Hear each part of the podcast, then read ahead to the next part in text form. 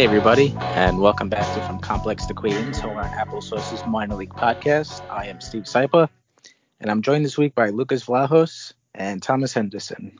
How are you guys doing today? Good. How are you? Oh, can't complain.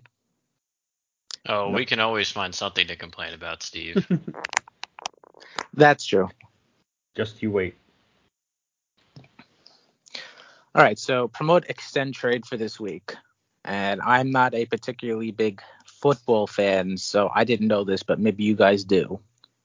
But in 1943, because of World War II, the NFL combined the Philadelphia Eagles and the Pittsburgh Steelers. Oh, neither- the Steagles, baby. Yes, the Steagles. That happened on today's date in 1943. So, uh, in that vein, what teams, what combined teams are we going to promote, extend, or trade?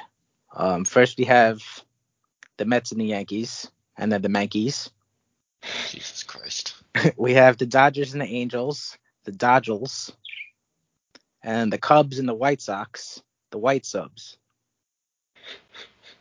The White Suburbans? Great. Wonderful. Perfect Or team name. or their logo's a, a sandwich that's white. hmm Right, right. A lot of mayonnaise. I thought we just called the White Subs the Braves. Yeah. Ooh.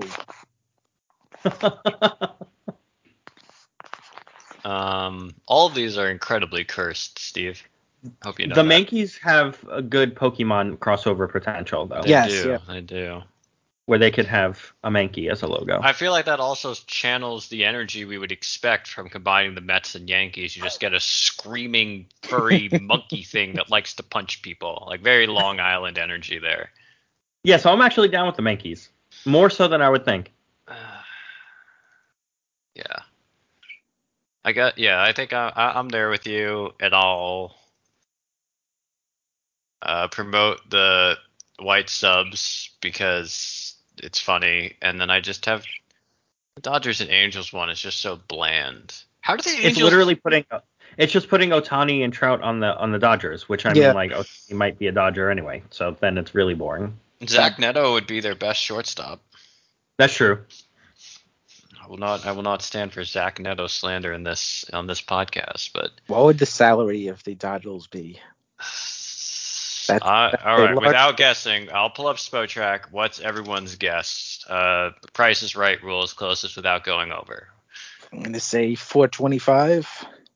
Twenty-five I'll say four sixty. or sixty. Okay, I'm gonna go for. I don't want to be a dick because I'm going less. I'll say four. I'll say four forty. All right. Let me pull up. Nope, that's the NFL. That's not what I want. Wrong sport. All right. Uh, here we go. The Dodgers are at 228. I'm going to leave off everything after that because I don't care. The Angels are at 216. That comes out to 444. 444 million dollars. Only 100 million more than the Mets are paying in order to be a below 500 team. Not bad. How have the Angel? It, I mean, not that this is breaking any new ground, and this conversation has been had by literally every baseball podcast ever. But how have the uh, the the Angels managed to have uh, the two greatest players of the 21st century, one of whom is arguably the best player of all time, and the other of whom is probably somewhere in the top 10, and I don't think that's controversial and still managed to be just the most bland, boring as fuck team possible. Two of the best players in the well, three technically. Pujols, who wasn't in his prime. All right, well, Pujols sucks. Oh, I thought we were Zach Neto posting. I was like, look, I like him, but Uh, I, I like like, Zach damn, Neto too. not that much. Um, yeah, I uh, it, it's it's imp- it, it would be impressive if it wasn't so sad. Who is the best pitcher that, that that has pitched for the Angels in the last 20 years? Like John Lackey? Jered CJ Weaver. Wilson. CJ Wilson. Shit, yeah. Jered Weaver. We're doing. I'm. Uh, hold on a I second. mean, besides Rotani. right? yeah, yeah, like yeah, of course. That's a All whole right. different ball. We're gonna go to leaders. great Fangraphs leaderboard radio here. Since you want since 2000, what what's our early cutoff here? Uh, let's go with 2010. Since 2010. Oh, this list is gonna be bad. uh, let's do Just like the Angels. okay, it's uh Fangraphs is dying on me. We want pitchers. Shockingly, Mike Trout is the greatest hitter in baseball. Buster Posey second in WAR since 2010. Still, that's interesting. I wouldn't have expected that. Um, all right, Angels, and let's split seasons. The top is Jered Weaver on. Yes, oh, we missed one. We missed a very obvious one. I feel like Thomas, you could pull this if you thought for like another ten An seconds. Angels, an Angels pitcher, Yes. It feels like a you dude for some reason. a lefty or a righty. Righty. Mm. Uh, you might he might people might not associate him with the Angels actually. All right, who is it? Dan Haren, Oh, Oh. he was cool. I think of him as an athletic though. Yeah. athletic. I think of him as a Diamondback. I think of him as in Oakland. That's the picture I have in my head of Dan Haren for some reason. Dude, he was a Cardinal, Athletic, Diamondback, Angel, D- uh, National, Dodger, and then two teams. I don't care. But Dan Haren has the best individual pitching season per Fangraphs WAR, 2011, followed by Jered Weaver in 2010, 2022 Shohei Ohtani, 2011 Jered Weaver, 2014 Garrett Richards. Garrett Oh, Richards yeah, might have been really good if his Yeah. elbow wasn't made out of tissue paper. I think that like in 2015 he like got hurt immediately. Yep. If I remember correctly, like and Yep. he was just done, and that was Yep. kind of it. Uh, nope, nope. Actually, we are wrong. His 2015 was not as good as his 2014, but he did post 2.8 fWAR, and that's the ninth best Angels pitching season um, Hmm. since 2010. CJ Wilson kicking around here. See, I liked CJ Wilson way back when. Uh, a couple of Ervin Santana seasons. Oh, Ervin Santana. I remember. Ooh, that's a good shout. Um, but yeah, the top and that one Andrew Heaney 2018 year. But the top 10 is Haren, Weaver, Ohtani, Weaver, Richards, Weaver, Heaney, Wilson, Richards, Wilson, and then two Santana seasons. To But even then, like this is eh, bad. This is really bad. like those guys are fine, and then everyone else sucked behind them. So who cared? You know. It's the uh, that's the Angels in a nutshell. One or two good guys. And I, uh, I, I, want to do one more leaderboard uh, radio thing here because I'm curious. How high do we think? What is the best the or, or I'm not going to do split season because that's going to take us forever. Um, where does the Angels offense rank overall league wide since 2010? Do you think by let's say weighted runs created plus while wa- rostering Mike Trout and Shohei Ohtani consistently? Thirteenth. I'm gonna say s- seven, either seven or seventeen. Dude, Seven or seven? That's a wide range. yes, I know. We're Uh, actually, Either first or thirtieth. That's it. I'm gonna. Mm, how? you're almost right. They're I'm gonna say- overall by weighted Oh runs yeah, I was gonna say. I was gonna say seven because. Wow. Oh my God, they're eighth by weighted runs created plus and 14th by WAR, and this is while rostering Mike Trout and Shohei Ohtani as a fucking cheat code. Just tragic. It. Ugh. I'm sorry, Angels fans. yeah. Um, I mean, there's there are worse teams definitely. I mean, at least they have Ohtani and Trout, but yeah, oof. Yeah, but there's something real depressing about having those two guys and just going like 79 and 80, whatever. I mean, You what's know, worse? What's worse, being that or being like the White Sox, where you basically go 79 and whatever every year, but you don't have stars to make it entertaining? I don't actually know the answer to that. I, I, I, it depends on the person probably, because like, man, I'd be so depressed watching them do their thing. Like, oh, Ohtani hits another 470 foot opposite field home run as they lose six three, and I'm Old like, oh, tungsten arm at it again. exactly. I'm like, oh man. I mean, it's the same thing when Alvarez does his hits two home runs in a game and then they lose, and I'm like, oh come on, yeah. Mm, like what? It's kind of it's sullied a little bit. definitely we definitely can understand wanting the marquee people to like you know we want better for them. Be it Francisco Alvarez, be it David Wright, whoever, we we we get that completely as Mets fans. Yep. All right, moving on now. The Syracuse Mets played a series against the Buffalo Bisons this week, Toronto's AAA team, and they won the series. They took four to six games. So that puts them at 28 and 40 on the season, which is 17 games behind the first place Norfolk Tides in International League East. They play the Durham Bulls next. They played Durham back in April and they lost 5 to 6. So hopefully things up end up a little uh, different this time. Binghamton Rumble Ponies, they played the Portland Sea Dogs and they split the series with them, uh, going 3 and 3.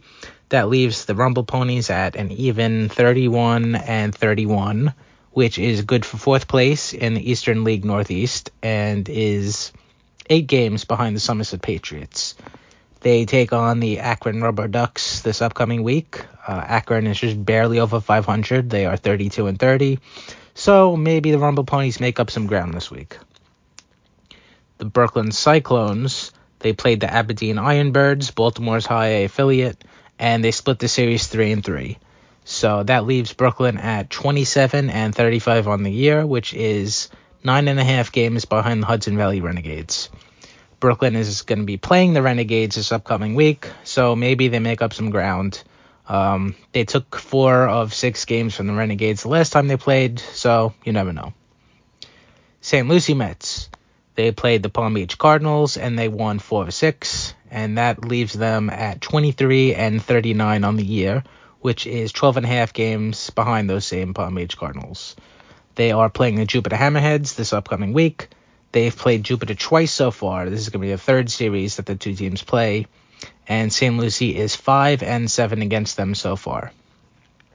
And last but not least, the FCL Mets, and they went 3 and 2 this week. So that leaves them at 6 and 4 on the season so far.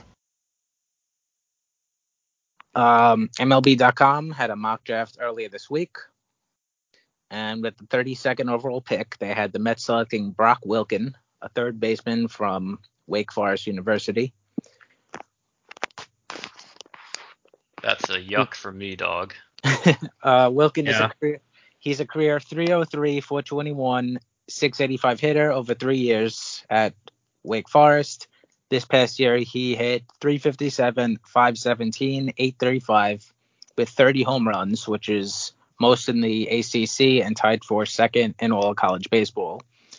Uh, he also played two seasons in the Cape between his freshman and sophomore, and then sophomore and junior seasons.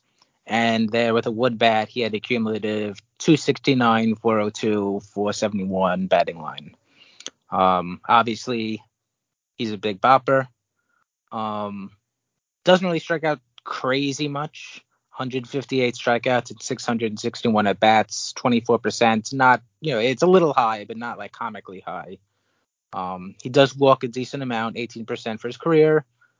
Um, this season, he, he he walked more than he struck out, which is always uh, aesthetically pleasing.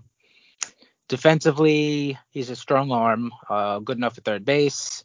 He's agile enough right now to be an adequate third baseman, but you know he's uh, six foot four, 225 pounds. So in the future, presumably when he loses some of that agility, the only real position he's going to have is first base. But at least you know the bat does theoretically profile well there. Um, longtime listeners to the podcast might recall another third baseman slash first baseman from Wake Forest who was connected uh, to the Mets for a time in some mock drafts that we were equally uh, nah about. Ah, I remember this. Yep, Will Craig, The infamous Will Craig. who who's retired. Uh, he's currently actually a coach, I think. at Is he Wake really? I didn't Yeah. know. he was Yeah, I didn't went to, didn't he go to Japan and also tried pitching? I thought, or I, Yeah. I don't know. Both both correct. I think it was Korea, not Japan. I don't know if he Okay. did. He might have done both though. I don't know, but Also Um, part of literally the single worst defensive play in Major League history. Pirates legend Will Craig. Yes, for those who do not remember, he is the he was the first baseman holding the ball on that wild ass play where somehow he didn't just step on first and retire Javi Baez. just, Classic. just unbelievably. I don't want to say stupid because that Boneheaded. sounds hard. Yeah, boneheaded. They- Like, yeah. What? I, I, I do not. It's I feel like I it's straight up forgetting the rules of the game because Javi Baez is, is being a weird little guy on the base paths, and you're Right, like, what? It was like it was like what you ever you ever like join a softball team or a kickball team with your friends, and there are definitely some people on the team who had to be coerced just so that you could get enough people involved. And then they're on the base pass and they don't know what the fuck the rules are, what they should be doing, and you're just trying to to to guide them without being a giant dick about it. That's exactly how I felt watching that play. Like, just uh, what what are you doing? Just, just step on the back. Ugh. definitely was overthinking the whole thing. Yeah. So yeah, uh, I mean, I don't know if it's the association with Will Craig, who is pretty much the same power. I guess Craig had a better hit tool, whereas Wilken has like more raw power. But I don't know. It just leaves a bad taste in my mouth. Not you know, very eh on Wilken. it's just kind of boring. Yeah. Mhm. Also, no, I was reading that in uh, um, college baseball this year, they're basically going to like shatter the record for most home runs hit in a season. And, you know, is it because, you know, Wilken, uh, is, is his plus power legit and everything like that? Or is he just kind of like, A beneficiary. I- right, is he just kind of, are those numbers inflated? You know, those 30 home runs inflated because everyone is fucking hitting the ball out of the yard? I mean, it's the same argument about AAA now. Mhm. Yeah. hmm So I I would not say a thumbs up or thumbs down for him if if the Mets picked him. I would guess like a medium, you know, thumb in the middle. I Yeah, I'd be kind of mad on it. There are, and I'm not just saying this because this is the guy who I wound up ta- that who I'm going to wind up talking about, but there are better players of this general profile analytically that should be available at 32. Yeah. I do not understand why Wilken would be the choice. The guy, yeah. Yeah. All right, well, Baseball America also had a mock draft that came out early, either earlier this year or possibly last week. But we'll, we'll, we didn't discuss it last week, so we'll do it now. It's version 3.0 of their draft, and they had the Mets pick it, uh, uh, picking a, a high school shortstop out of Monsignor Bonner High School in Drexel Hill, Phil, uh, Pennsylvania, Kevin McGonigle. He appeared in 25 games this past season, and he hit 530, 690, 1045 with eight doubles, four triples, six home runs, 15 stolen bases. This is a good one. I like this stat. He had a 32 to 2 walk to strikeout ratio. Imagine, school, imagine being struck the the two dudes who struck him out. I know that's like hell yeah.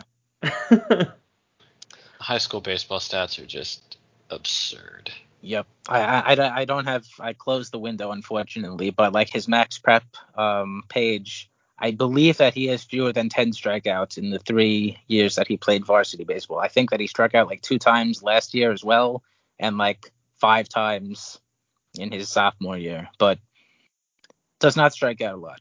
Um hit tool projects to be above average. Um, you know, he's an aggressive hitter, but he doesn't do stupid things. You know, he doesn't expand the zone. He doesn't uh, swing at things that clearly are not hittable. He makes good contact, and because he makes good ta- contact, he makes loud contact.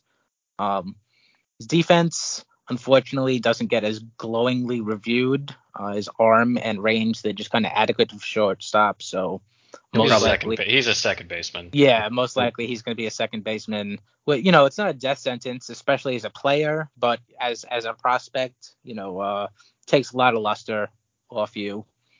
Um, I mean, if he was a shortstop, he wouldn't be in this conversation at the back. yeah, end. So, yeah, yeah, yeah. It's just one of those. If you're Uh, picking and- back here, Ben Badler over at uh, Baseball America is fucking has been fucking gaga about McGonigle forever. Um, like literally since they did their two year look ahead, I think. So Mhm. he's been going on about this dude for a while. I mean, if you hit like that with a hit tool like that, Even Yeah. if- I know it's high school and he's way better than all those kids that he's playing, but still, Yeah, That's the he still That's, has to do it. that's one of my concerns is, you know, for your hit tool to be your carrying tool as a minor leaguer, it's kind of eh, risky, and especially as a high school hitter, it's risky. You know, the, the list of non-elite, like you know, non-first ten picks or so, whatever high school hitters that were said to be good hitters and they just never figured it out, is pretty long. And you know, Gavin Cecchini, sorry. yeah, yeah, Now I do think McGonigle's better than Cecchini, to be clear, and I think I'm, Yes. I'd be generally fine with this. Supposedly he's shown out at at like showcase cert, showcase events, like he's dominated against other high end prospects um, in those contexts. Uh, uh, to your point though, Steve, I, I pretty much align with. I am much more willing to take a guy out of college who is maybe hit tool forward with certain caveats there, just because we have a better capacity to evaluate the hit tool at that level, Mhm. right? Like it's you can evaluate raw power independent of game action. You can evaluate speed, you can va- evaluate defense. There are things you can evaluate for hitters independent of the strength of their competition. Um, there are other things, game power and hit tool chief among them, and, and approach is, is in there as well, that are really dependent on the kind of pitchers you're you're facing. And for a high schooler with a lot of variable competition or just you're so much better than a lot of these dudes, it just doesn't matter. Like it, it's difficult. Um, I, I'd be a little. I don't know that he's the prep shortstop I'd take, but again, I, I don't hate this. It'd be okay. I'd be fine with it. yeah. The two concerns I have is that the hit tool, and the the I guess this concerns me more is that he grew up a Phillies fan and he No, fires- Nope, and we're he- out. Even worse, his favorite player is Chase Utley, so that's I'm pretty problematic. so out. We're so Yeah. out. yeah. We're done here. But on the flip side, we have McGarnagle memes. Oh man, I would use those so much. How old is Dame Maggie Smith? She's Who? in her 90s now, right? oh, The lady who played Professor McGonagall. oh, I don't know about that. I was thinking McGarnagle like Simpsons. Simpsons. Uh, Uh, we're we're we're, cr- we're mixing our references here. because I know who you're that's talking. about. that's how unique the, the the name memes could get. hmm Wow. You could yeah, hit have so many two, audiences. So yeah, two fan bases. Three, if we roll into Downton Abbey fans from uh, for Maggie Smith as well. We're just we're crossing all the streams here. All right. Well, maybe maybe uh, we need the viewers, so maybe Uh-huh. the Mets really do need to draft McGonigle then. Forget the performance on the field. We need the clicks. hmm So yeah, um, same thing. I, I wouldn't give this a thumbs down. I wouldn't give it a thumbs up. It would just be a thumb in the middle. I would be more thumbs up than Wilken. I think Certainly, agreed. I would be more excited about it. Um, of course, the him having to move off. I, I think like when you're picking this late, and I'm sure we'll get into it when we talk about our mock drafts, but there's going to be flaws with these guys in the back end of the first. That Mhm. like whatever of his season this year, Jet Williams would not be around in the back end of the first round. You know, like Yeah. because he was like a high school shortstop who could probably stay there for a decent amount of time and is athletic and da da da. Like if he couldn't play shortstop, then he would have been available at 32. But you know what I mean? Mhm. Like Maybe not even because if he couldn't play shortstop, he still has the physical ability to to, to do center field, which Exactly. is premium. Right. so like you're kind of you're kind of like taking what you have to and that, i'm going to talk about one of the guys that i did because i did two specific ones two mocks where we could get into it then because it'll go it'll it'll circle back to this conversation You raised a good point though. Like I, all this is caveated with we, for better or worse, do not have like extensive front office sources. And the fact that Jet Williams had absurd exit velocity numbers for a dude of his age did not really come out to us until later on in the process. Mhm. I haven't I haven't seen any of that about McGonigle. Uh, well, I'll back up. That to me is a much better measurement of hit tool than the either standard scouting aphorisms or his line, which is essentially meaningless. Right. So if in, in, in a month time, if a month in a month time we we start hearing these whispers about oh Kevin McGonigle has really great exit velo data and really great contact data, I'll be like I'm all the way in. But without that, I'm I'm the, Right, the previous caveats apply. Yeah, and also was- it's it's a northeast uh, prep Yeah, prospect, yeah, and Mhm. that's a whole different ball game in and of itself because those Mhm. guys play less and the competition's typically worse. And it was the same thing when the Mets drafted Kelenic. It was it was he was from like Wisconsin. He's from like Wisconsin or something, right? So Mhm. like yeah. that was a whole thing for him, and he made the majors, so it ended up being whatever. But Nimmo as well. That was- Thing. that was a that's a that's a ding against him too, and it's not really his fault. Like he, he it's not he can't control where he was born or who he plays against, but it's still a, a knock against him. You know, like Mike Mhm. Trout was a Jersey guy and was a late first round pick because nobody went to go see him, which it's different nowadays. Like, could you imagine now? But like that's different now, but still that's the type of thing we're talking about. You know. hmm Yeah, I definitely agree with the point that if we had access to some of the, you know, Statcast information about exit velocities or launch angles, blah blah blah, whatever, that I mean, just in in my personal experience, uh, you know, doing like our prospect um, lists and everything like that, I feel like that stuff definitely has colored my perception of players.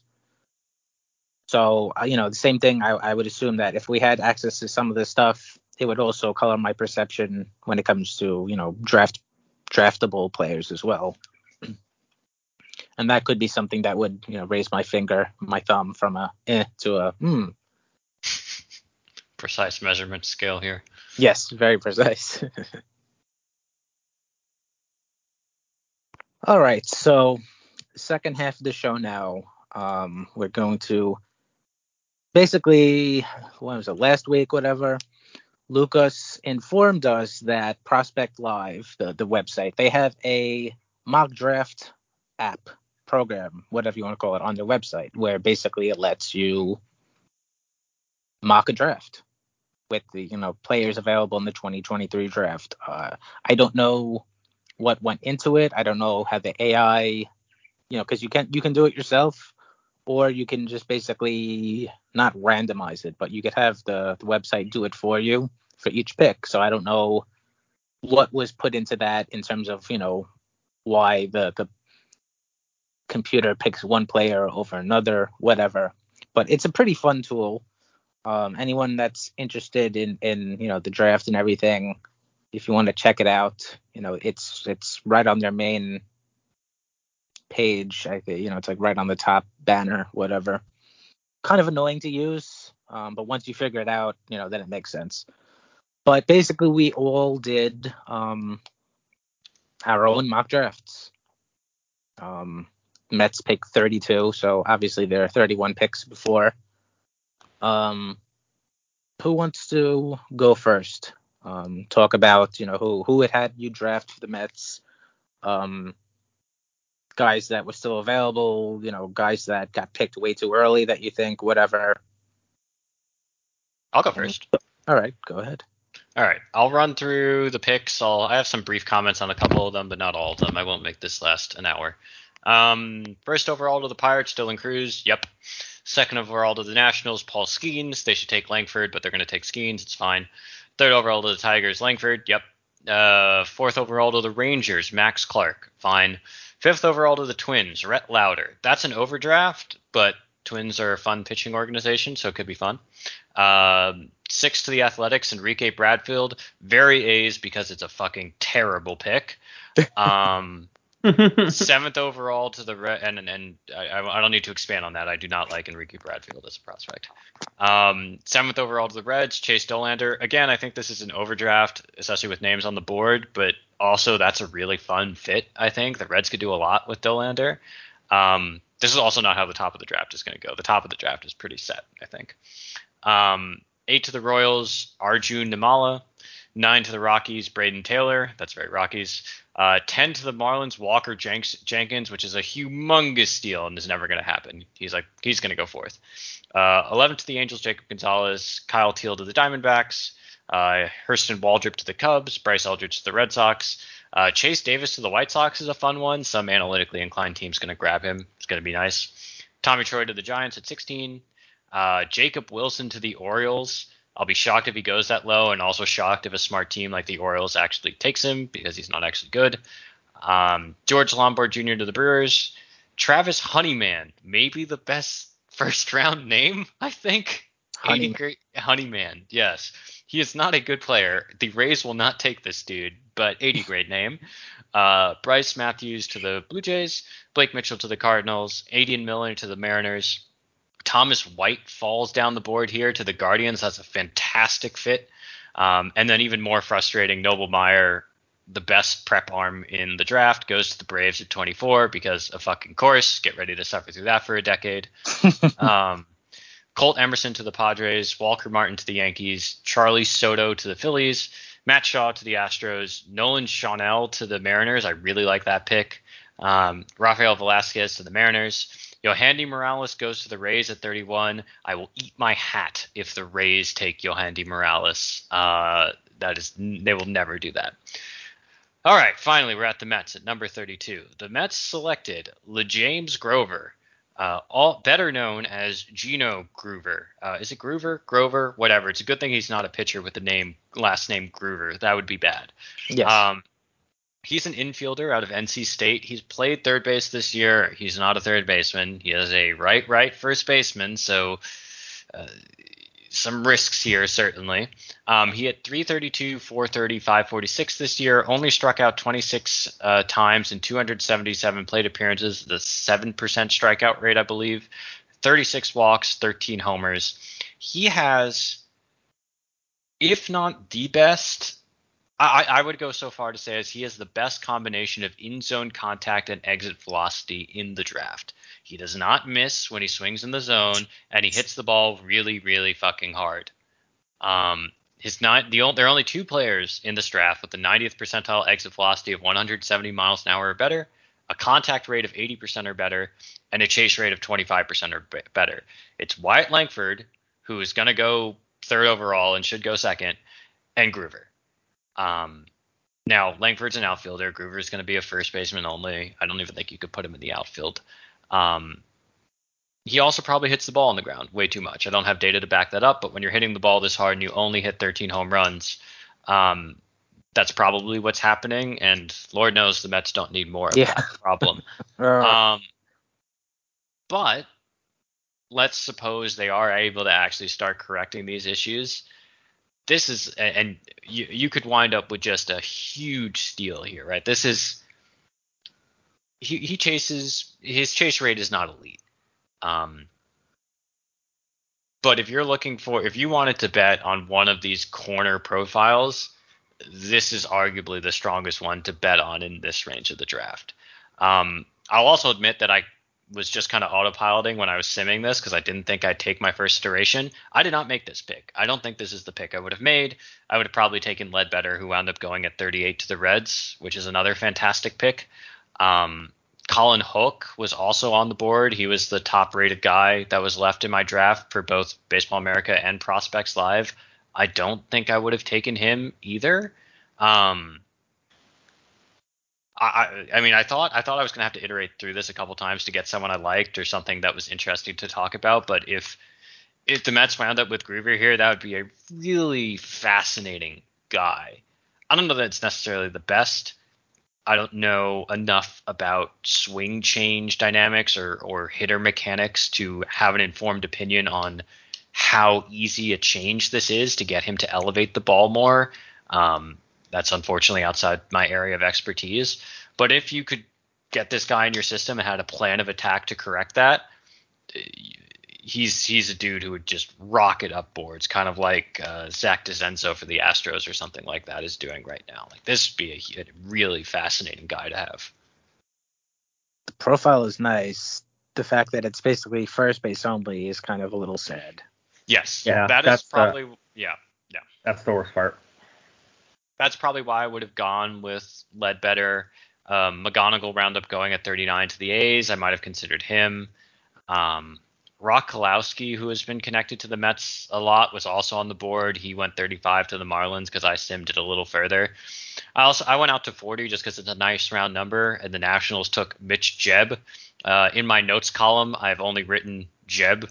Um, Please clap. I, I have no idea. I don't anything about this player except yes, please clap. Jeb. Um, Jeb. Yes. Uh, so yeah, I don't. I don't. I, again, I don't know that this is the best pick. I don't know that this is the optimal pick. Drafting right, right first baseman is not always a great idea. Um, but it would certainly be very interesting, and I would like it more than. I feel like I always do this when Ken's not here. I start ragging on Yohandy Morales. like, if the choice was between Groover and Yohandy Morales, I am taking Groover 10 times out of 10 and not thinking about it twice. Like, this is the dude I would I would grab. If you could combine the two. I don't what what is what does Morales do better than Groover right now? Maybe- Probably play third base at a credible level. Do Yeah, you think third- Morales can actually play third base? Maybe more than uh, Groover can. yeah. I don't think he plays it well enough for it to matter, though. Sure. He might lift the ball a little better. Yeah, I- I was gonna say, he he has that the profile of hitting more home runs. I mean, Yeah. they both have you know good. I'm I'm sure they both have very uh, high exit velo numbers. Don't know what Morales's are, but obviously you know you don't hit 20 home runs, whatever he hit. I can with- tell you what Morales is is in just a moment. I'm pulling all of these numbers from uh, a really great Baseball America article. If you're a subscriber, you should go read this. Yohandy actually hits the ball very slightly harder in his 90th percent exit exit velocity. He also makes almost 10% less contact in the zone and chases uh, 5% more outside of it. So right. So if you can combine those two, then give him That's that a pretty slightly good pick. higher. Yeah. I mean, his his exit velocity is only like it's half a mile higher, at uh, 90th percentile. Like it's that's quibbling, but he has a lot. He's a lot worse at the contact aspects, which Mhm. is comes up in his strikeout rate. Yep. yep. Well, I wouldn't. Like I said, just the the right-handed first baseman with you know you don't really have any alternatives there. That kind of is. Uh, but that aside, I mean the offensive profile is that sounds sweet. Yeah, I mean, look, But- there's there's potential you get like Mark Vientos here, except he probably is better at making contact in the zone than Mark Vientos is. Um, I, I don't I don't know that it would be the pick I would make. Uh, Right. Certainly, but Well. if, if this was the profile they take, I would I would be I'd be like. I mean, last year, I, last year I think we were pretty uniformly ecstatic with their picks. Maybe not Thomas because he did not like Jett. I understood it more after, but in the Mhm. beginning I didn't get it. He was one of those um like kind of looking at it too scout heavy type thing. Right, right, right. Which is not. I mean, I think your points are valid, but my my point is like I would not be as ecstatic about Groover as I was about landing Parada and Jett, but I'd be pretty happy. Yeah, can I don't disagree. All right, um, Thomas, since you did two, do you want to do one of yours? Then I'll go. Then you go. Finish up. Honestly, I, I, I only did two like it's a quick explanation why I did two. Um, because the first one had me getting uh, Tommy Troy at 32, which is not going to happen. so I just kind of I kind of did it just because. So what happened was I sure I'm sure everyone who has is on this podcast has done a fantasy draft before, and like you see a guy who's not supposed to be there. I started getting nervous, like clicking simulate. Like I Uh-huh. was like, ooh, I could get Tommy Tr- like it's real, but and then he fell, and I took him. And if that happens, they should teleport, invent teleportation, and teleport to the podium to take him at 32. He's going in the teens. He's too good to get there at 32, but that's would just not, I wouldn't be surprised if he goes in the back of the top ten. I know. His- Like I just I just think that data is supposedly insane. like even if he's just even if he's a second baseman, I don't give a shit. He it's incredible. Like I think he could hit. I think he's just a good hitter. I think he'll be one of those like naturally gifted hitter type guys. So that's not happening. So I kind of just let that one go. Do you And have then I any did another cognitive one. dissonance with him being such a good hitter and also from Stanford? Ah, the thing is, I don't know because you look at it and he doesn't have the problems that He the doesn't Stanford have the Stanford swing, yeah. Yeah, I, mean, I. I want to say that they've changed. I, who was the coach? Jim Marquess was the coach, I believe. Fuck if I know. Oh, I, I want to say Jim Marquess, and he retired a couple of years ago. So Okay. They're kind of moving I- away I from don't- it. Yeah. I don't know if that is still a thing as it was in like the, the late 2000s and early 2010s. They all just He's- had that awful ping bat opposite field swing. Yeah. He's not going Quinn Brodey mode. No. Um, Don't remind me But- that I liked Quinn Brodey. noted pitcher now. noted relief pitcher Quinn Brodey. Yeah. just like I predicted when he was drafted in 2017. Six, six, 16. I hope- All right. Anyway, continue. So I Better- was like, this Matt one, Winokur, I guess. like this one is fun, but I'm just gonna kind of ignore it because it's not obviously. It's for, for the sake of realism, it's kind of nonsense, so I'm not gonna bother. Um, so then I did another one, and it went the opposite way. Everyone was off the board. Like even I, uh, Colton Ledbetter was off the board. Yohandy Morales was off the board. Roch Cholowsky was off the board before I picked. Like it was one of those where it's as it's going, you're like, oh man, like everyone I'm I'm kind of interested is in is kind of going. So I was like, what the hell do I do? But Brice Matthews fell, and so he's a very interesting case for me because Matthews is it's he's in his third year at Nebraska, and he wasn't really good until this year. Like his first year, he hit 273, 381, 462. His second year, he hit 261, 379, 446, which is obviously that's not what you want. But this year, he has really torn the cover off the ball. He's hit 359, 481, 723. And when I was reading his prospect lives blurbs, it's like he has the he has data like his his batted ball data is really interesting and it's stuff that people will get really excited about. And so when that fell to me in where everyone else was going and how the board kind of fell already, where the guys I was interested in, like I I would have taken Ledbetter, but he went two picks before me. I would have taken Cholowsky, but he went one pick before me. So I I had to pivot at the last moment, and reading about his batted ball data and his uptick in his he's hit, he's making more contact. The strikeouts are still an issue, striking out 53 times in 54 games, but he's walking a lot. 47 walks in uh, 53 games. He's the first 2020 guy in program history, and that stolen base threat is very nice. He plays the middle infield, so even if he's not a guy who starts because he has some swing and miss in his game, if you get a utility infielder with speed off the bench and has pop like that at 32, I'm happy, especially if he has interesting batted ball data. Because if you could get him to make more contact in a professional setting with professional coaches, then the sky's the limit. Especially with someone who is ascending in his development. He's he, he hasn't taken really steps back. He's taken steps forward at Nebraska. So that combination of things at 32, I I hit I took that I took him and that was the end of it. You know. Uh-huh. Sounds like college Ronnie Mauricio. honestly like a little i think it's a little less swing and miss than that like the, Yeah. the swing decisions aren't as bad but like the the ball is obviously it's a ping bat but it's been jumping off his bat this year and going 2020 in 53 games is impressive no matter how many no matter Mm. what type of league it is That's that's an interesting name, certainly. Yeah. Not someone I'd considered at all, actually. He was totally off my radar.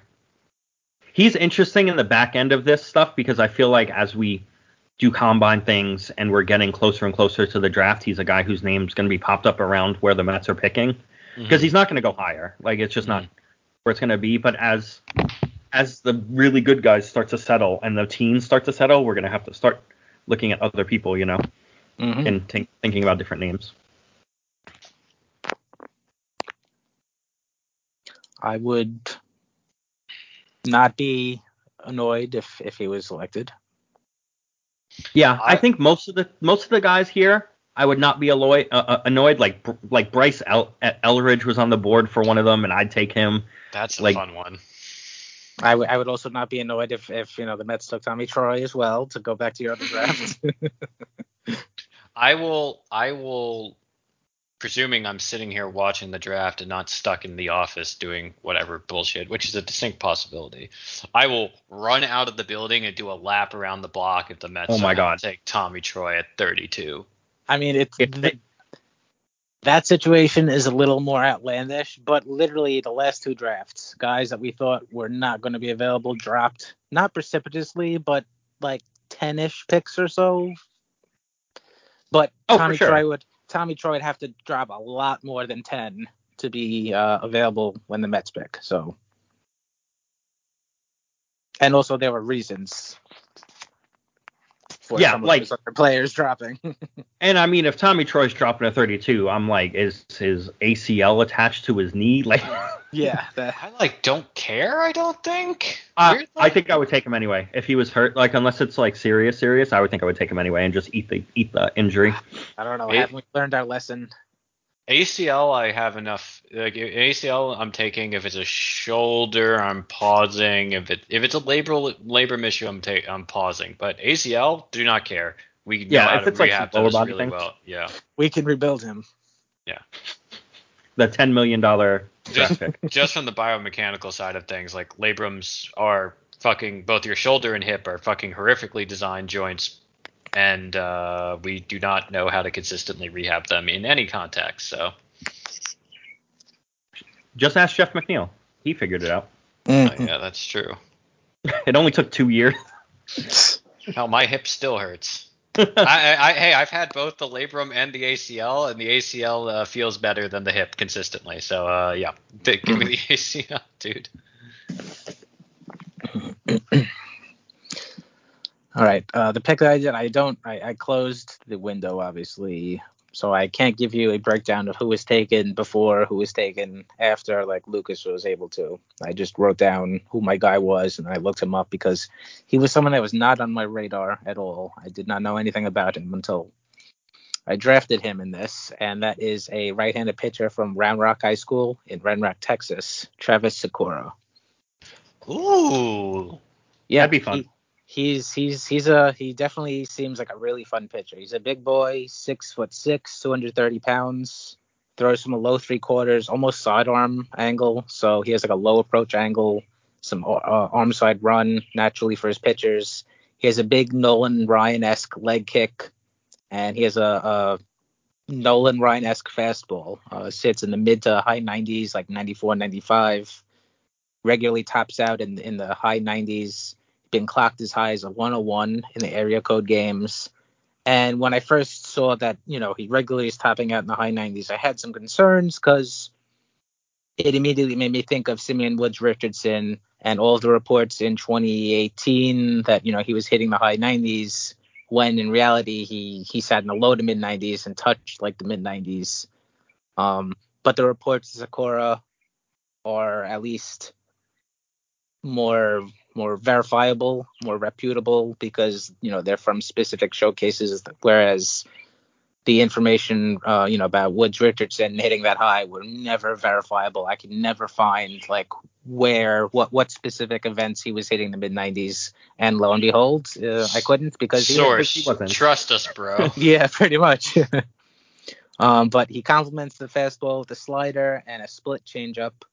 Uh, they both sit in the mid 80s. You know, the slider has some extra horizontal movement, and the changeup has some some extra vertical drop. Uh, they tunnel well with his fastball, and he hides all of his pitches well. Um, you know, it's hard for the batters to pick up on between the arm angle and the big leg kick and everything.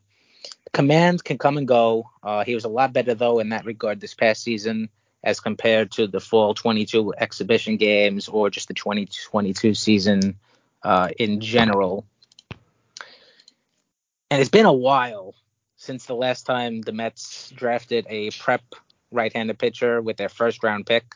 You got to go all the way back to Michael Fulmer in 2011, and he was a supplemental pick along with Nimmo. So he wasn't even just the first, you know, like their only first round pick. Mhm. Um, if you want to, their their, if you want to go to their the, the year where they had only a single pick and they selected a prep pitcher, you got to go back to 2002, Scott Kazmir. And if you want, still around? it, uh, and if you want to, if you want to say, okay, well, Kazmir is a left-hander, so that's a special category. If you want to look at prep right-handers, you got to go all the way back to 1993, when was the last time the Mets had one pick in the first round and they picked a, a prep right-hander. Kirk Presley, who was selected eighth overall in 1993. Oops. Yeah, uh, I don't know.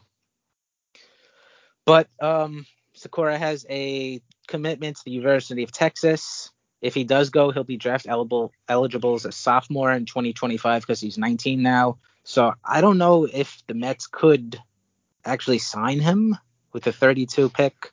You know, that's a really good point.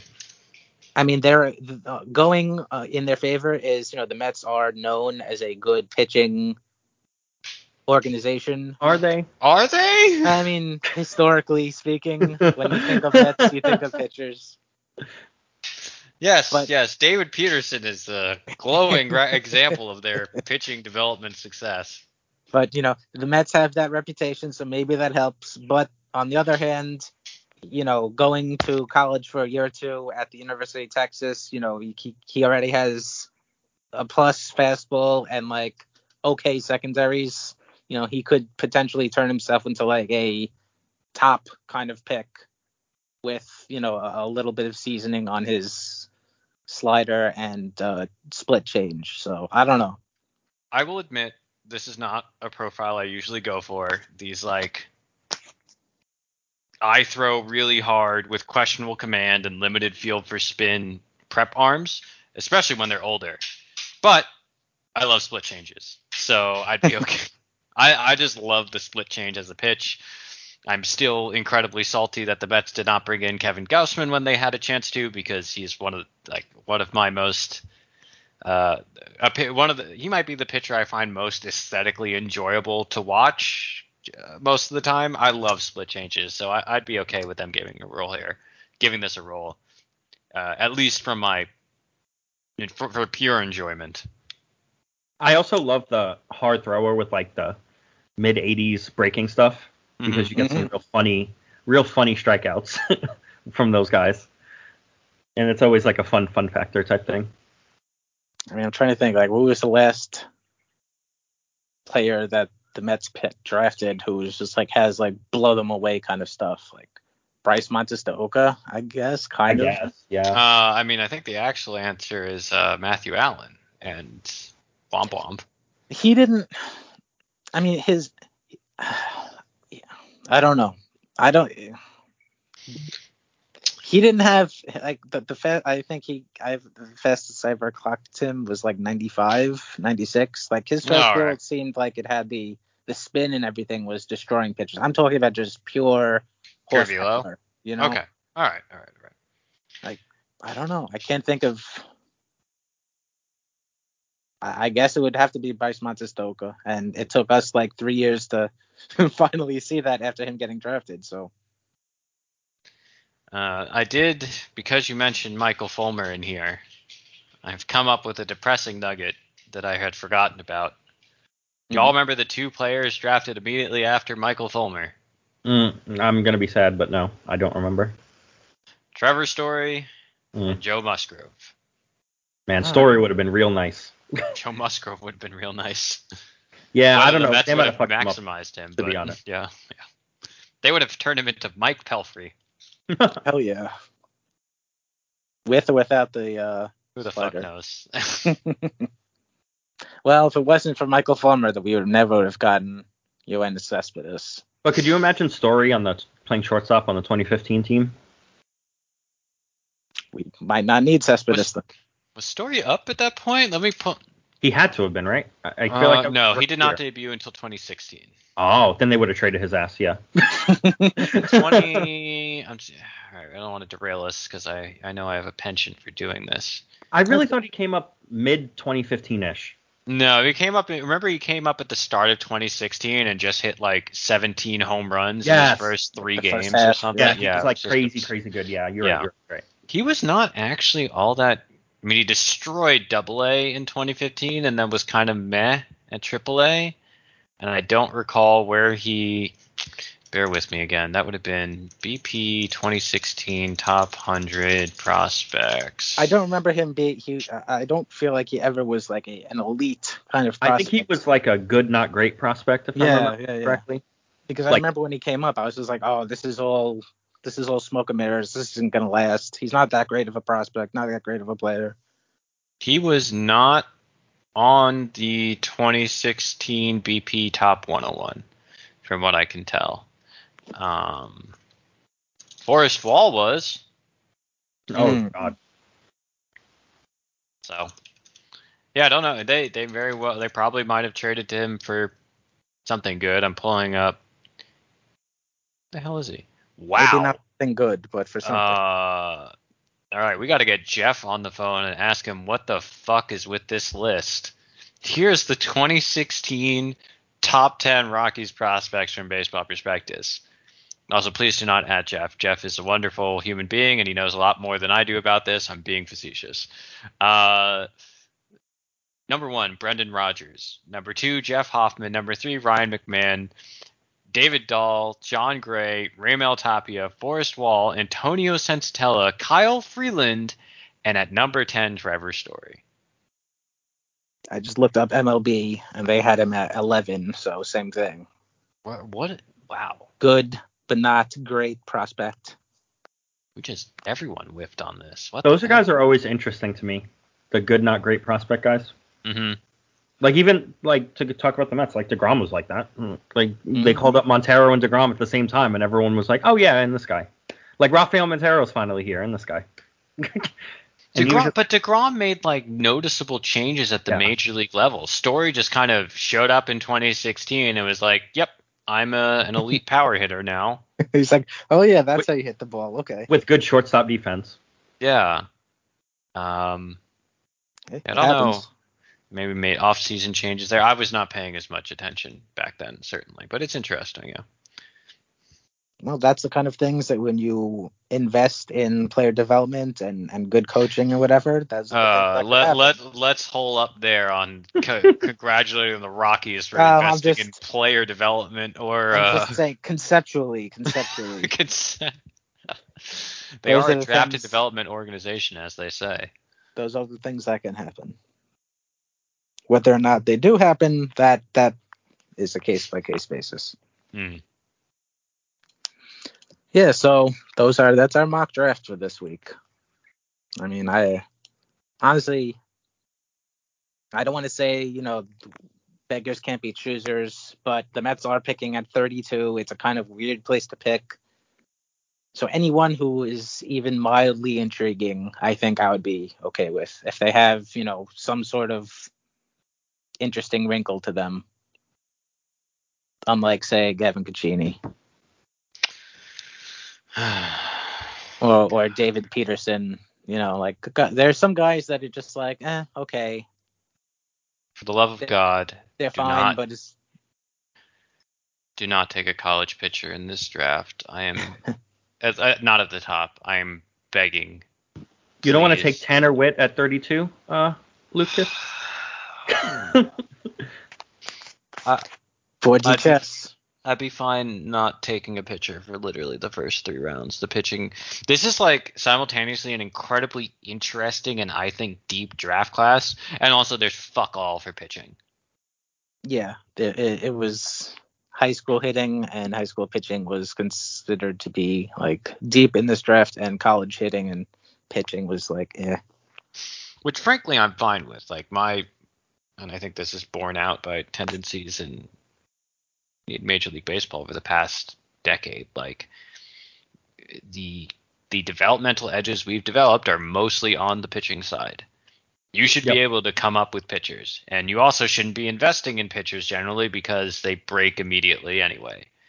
Like I'd rather be There's drafting some high. where you're like, all right, yeah, you should draft that guy. Yeah, look, like I'll, I, I'm ragging on Paul Skenes, and the Nationals really should take Wyatt Langford at two, but like Paul Skenes is really good. Fine, I, I actually really like Noble Meyer as a prep arm, but general, just as a general point of principle, like do not draft David Peterson's or old friend uh, Anthony Kay in the back of the first round. That's just not good allocation of resources. That's why I, I was thinking that I wanted to say Anthony Kay. I was like, you know what? Let me just let me just say David Peterson. We have enough Anthony Kay problems on this podcast. oh God, don't worry, Steve. I got there eventually because I'm just a hater. Anthony Kay has appeared in a 2020. What organization is Anthony Kay currently with? Can any of you tell me? Hmm. Not the White Sox. I mean, not the Blue Jays anymore. It's not the Blue Jays. Um, Arizona. He is with the Cubs. Hmm.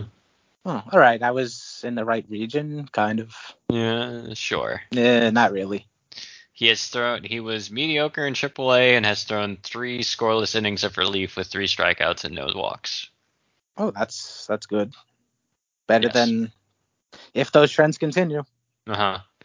Yeah, he will finish the season with a zero ERA. You heard it here first. Well, on that note, if you have any questions, um, you could send us an email at our email address from complex to queens at gmail.com. Or you could follow us on Twitter and shoot us questions there. I am at Steve Sypa. Lukas is at Elvlahus343. Ken is at Ken1191. And Thomas is at Sadmet Season, SZN. Subscribe to the podcast wherever you get your podcast from. Rate and review it. And of course, we thank you for listening. And we are now Patreon based. So if you like our podcast, if you like any of the other ones in the Home Run Apple Network, you can subscribe for five dollars a month, and you'll get extra stuff like bonus episodes and exclusive content. So we will be back next week.